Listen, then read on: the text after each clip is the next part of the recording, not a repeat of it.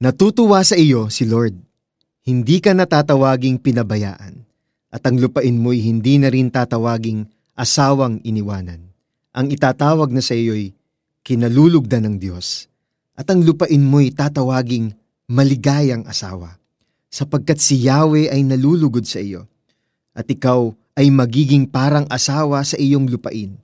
Tulad ng isang binatang ikinakasal sa isang birhen, ikaw ay pakakasalan nang sa iyo ay lumikha.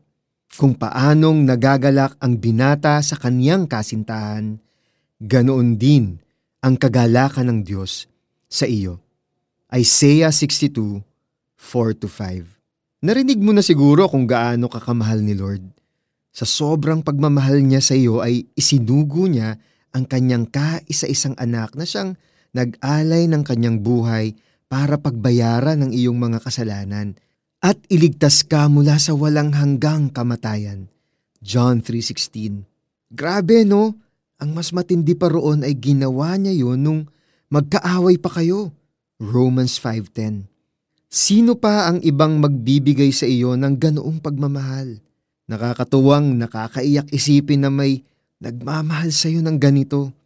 Nakakatakot din. Bakit? dahil wala tayong katangian o ginawa para mahalin tayo ng Diyos. Hindi mapipigilang sumagi sa isip natin na kahit anong oras ay pwede niyang bawiin ang pagmamahal na ito at wala tayong magagawa upang maibalik ito. Pero buti na lang, sinabi sa Bible na hindi mangyayari ito. Romans 8:35-39. Kapatid, hindi mo kailangang mag-alala dahil hindi magbabago ang pag-ibig ng Diyos. Mga awit 136. At hindi ka lang niya minamahal. Natutuwa pa siya sa iyo. Ang kanyang pagmamahal ay hindi lang yung hindi kanya pababayaan. Ito rin yung naiiyak siya sa tuwa tuwing nakikita ka niya. Parang isang binata tuwing nakikita niya ang kanyang kasintahan. Lalo na sa araw ng kanilang kasal Isaiah 62, 4-5. Sobra ba? Exage ba?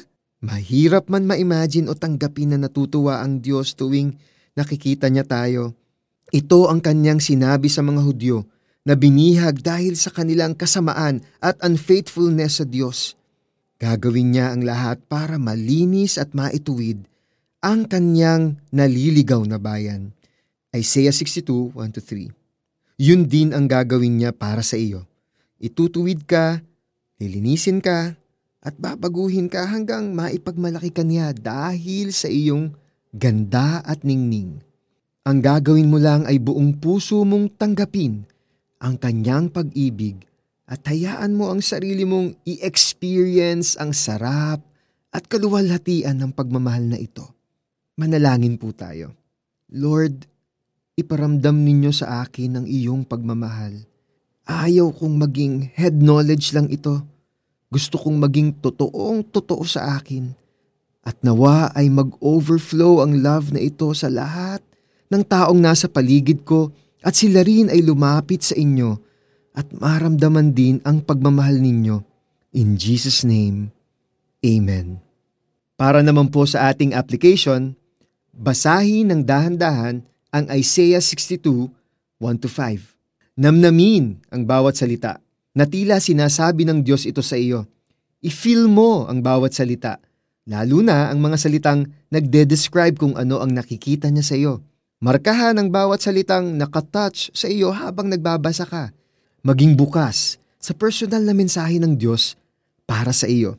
Na-bless ka ba sa devotional na ito? Just click the share button para ibahagi ito sa iba. Hindi ka natatawaging pinabayaan at ang lupain mo'y hindi na rin tatawaging asawang iniwanan.